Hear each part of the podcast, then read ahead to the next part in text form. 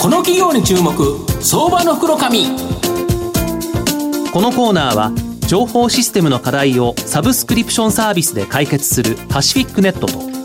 東京 IPOIR ストリートを運営する IR コンサルティング会社フィナンテックの提供を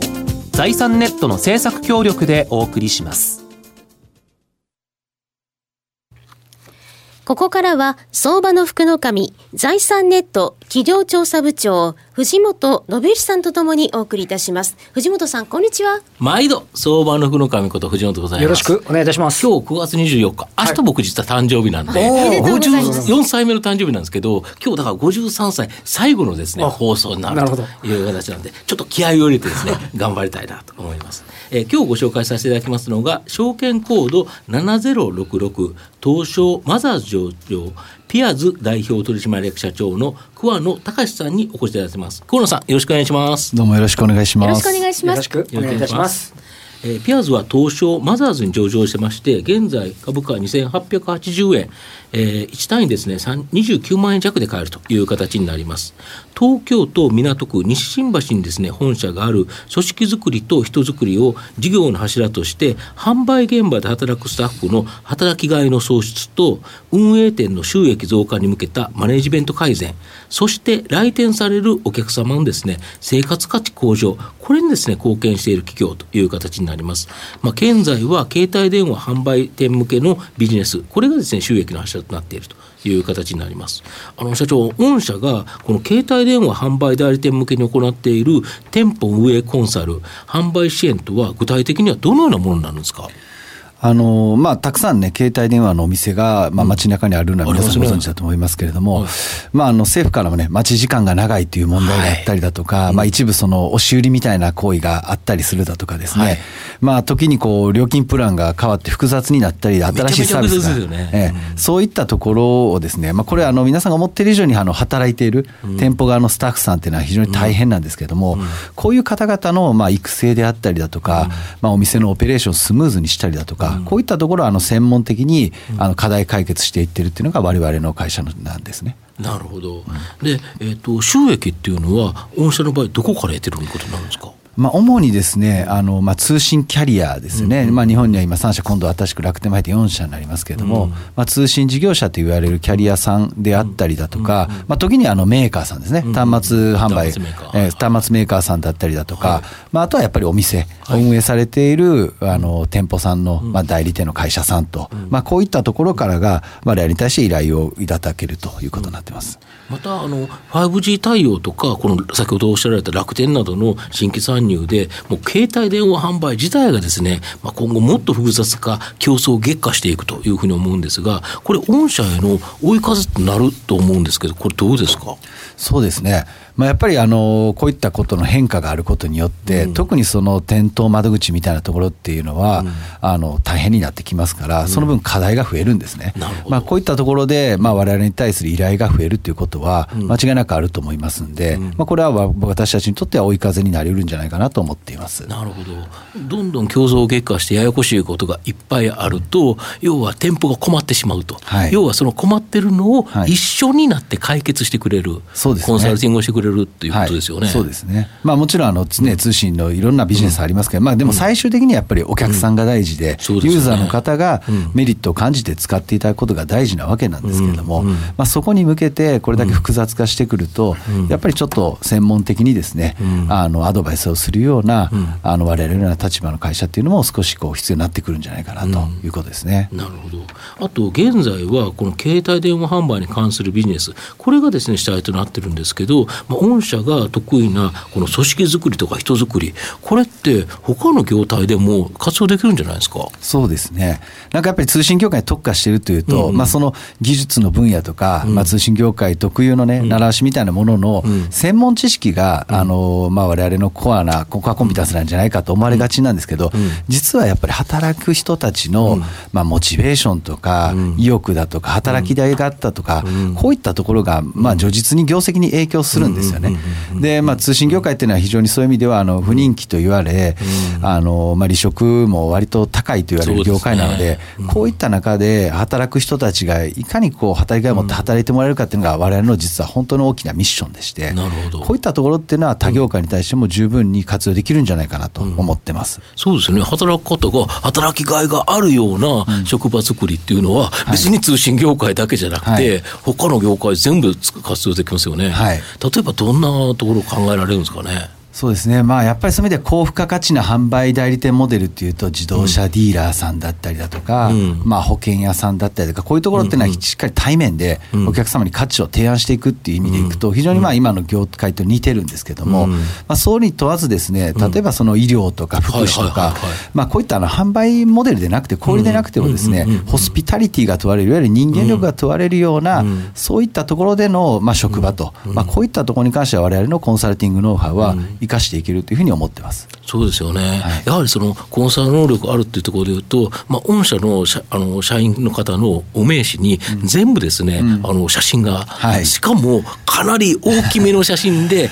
社長、めちゃめちゃかっこいいんですけど、その他の方もかなりいい格好で撮ってますよね、あの真正面向いた形じゃなくて、はい、あれって、やはり、あれ、なんなんですかね？まあ、やっぱりコンサル業っていうのは、ある意味、俗人的にはビジネスですので、うん、まあ、ある種のそのタレント業というか、うんうんうん、まあ、クライアントさんに気に入ってもらって、うん、まあ、そこに対してこう、自分たちの人間性を理解してもらって、初めてこう中に入っていけるっていうこともありますから、まあ、そういう意味でも、あの自分たちのそのヒューマンスキルみたいなものは重視していると、まあ、こういうことなんですね。まあ、御社自らがということですよね。はい、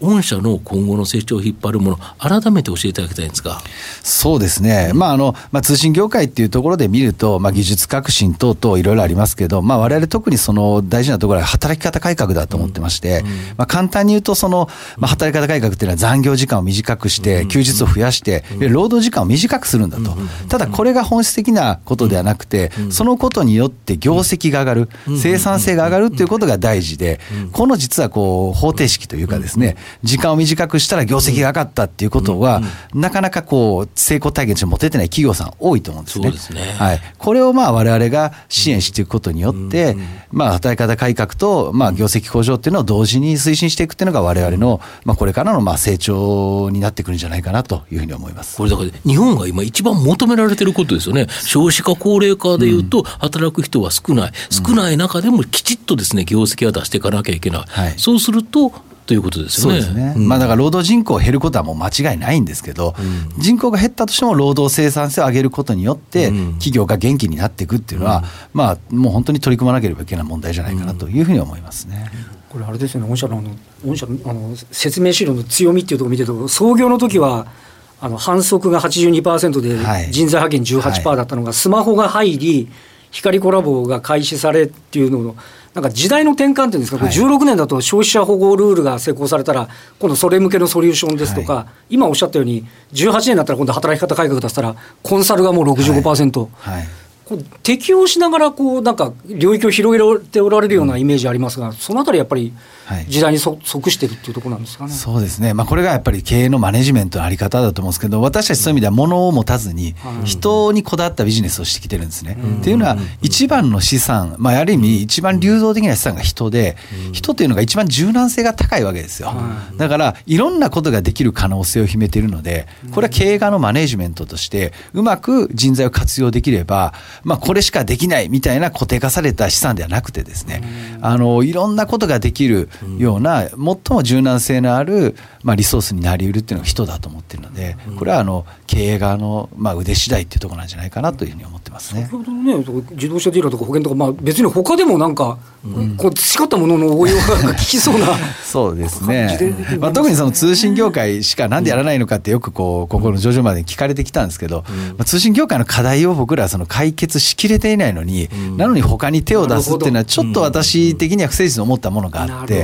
まあ、それをしっかりとやって、まあ、目の前のお客さんにご満足していただけた上で、他の業界にもあの進出していきたいなっていうふうに思っておりましたので、まあ、そういったところなんですよね。御社自身も今年あのホワワイト企業アワードですとか、はい、ベストカンパニー賞とか、はい、去年もあのホワイト企業大賞など受賞されていて、はいはい。はい、まさにこのあたりも、あの自らということで実施されてるんですね。そうですね。まあやっぱりコンサルタント自体が自分たちでやっていることをやっぱりお客さんに対して伝えていくことが一番本質的なことだと思いますので、私あと取材に行った時に、結構びっくりしたのが結構ちっちゃいお子さんがいて、ね、え誰かなというと社員のお子さんという形でね、実際に働いてる方が会社に連れてこられてるんですよね。えええ、あの子連れ出社は OK ということで、うん、まあまあこういう時代ですからね。うん、あの女性が出産して、まあ、育児で辞めていくって非常にもったいない話ですから、うん、いやそれだったらみんなで面倒見ようじゃないかっていうので始まったことで、うん、いやでも社内的にはすごくみんなあの、若い人間もね、あこうやって子育てしながら働いていくんだってイメージも持つんで、すごいプラスの影響大きいんですよね。なるほど、はいまあ、最後まとめさせていただきますと、ピアーズはですね、販売現場で働くスタッフの働きがいの創出と、まあ、運営店の収益増加に向けたマネジメント事業、そして来店されるお客様の生活価値向上、これにですね、貢献できる、僕は三方よしの企業じゃないかなと思います。現在は携帯電話販売代理店ビジのビジネスがですね、主体ですが、まあ、今後はですね、様々な業界にも活用されそうという形になります。まあ、働き方改革、少子化でですね、従業員の生産性の向上が、まあ、企業の大きな課題ですが、それをですね、解決できるピアーズは、相場の福の神のこの企業に注目銘柄です。今日は証券コード7066東証マザーズ上場ピアーズ代表取締役社長の桑野隆さんにお越しいただきました。桑野さんどうもありがとうございました。ありがとうございます。ありがとうございました。藤本さん今日もありがとうございました。どうもありがとうございましたフィナンテックは企業の戦略的 IR をサポートします。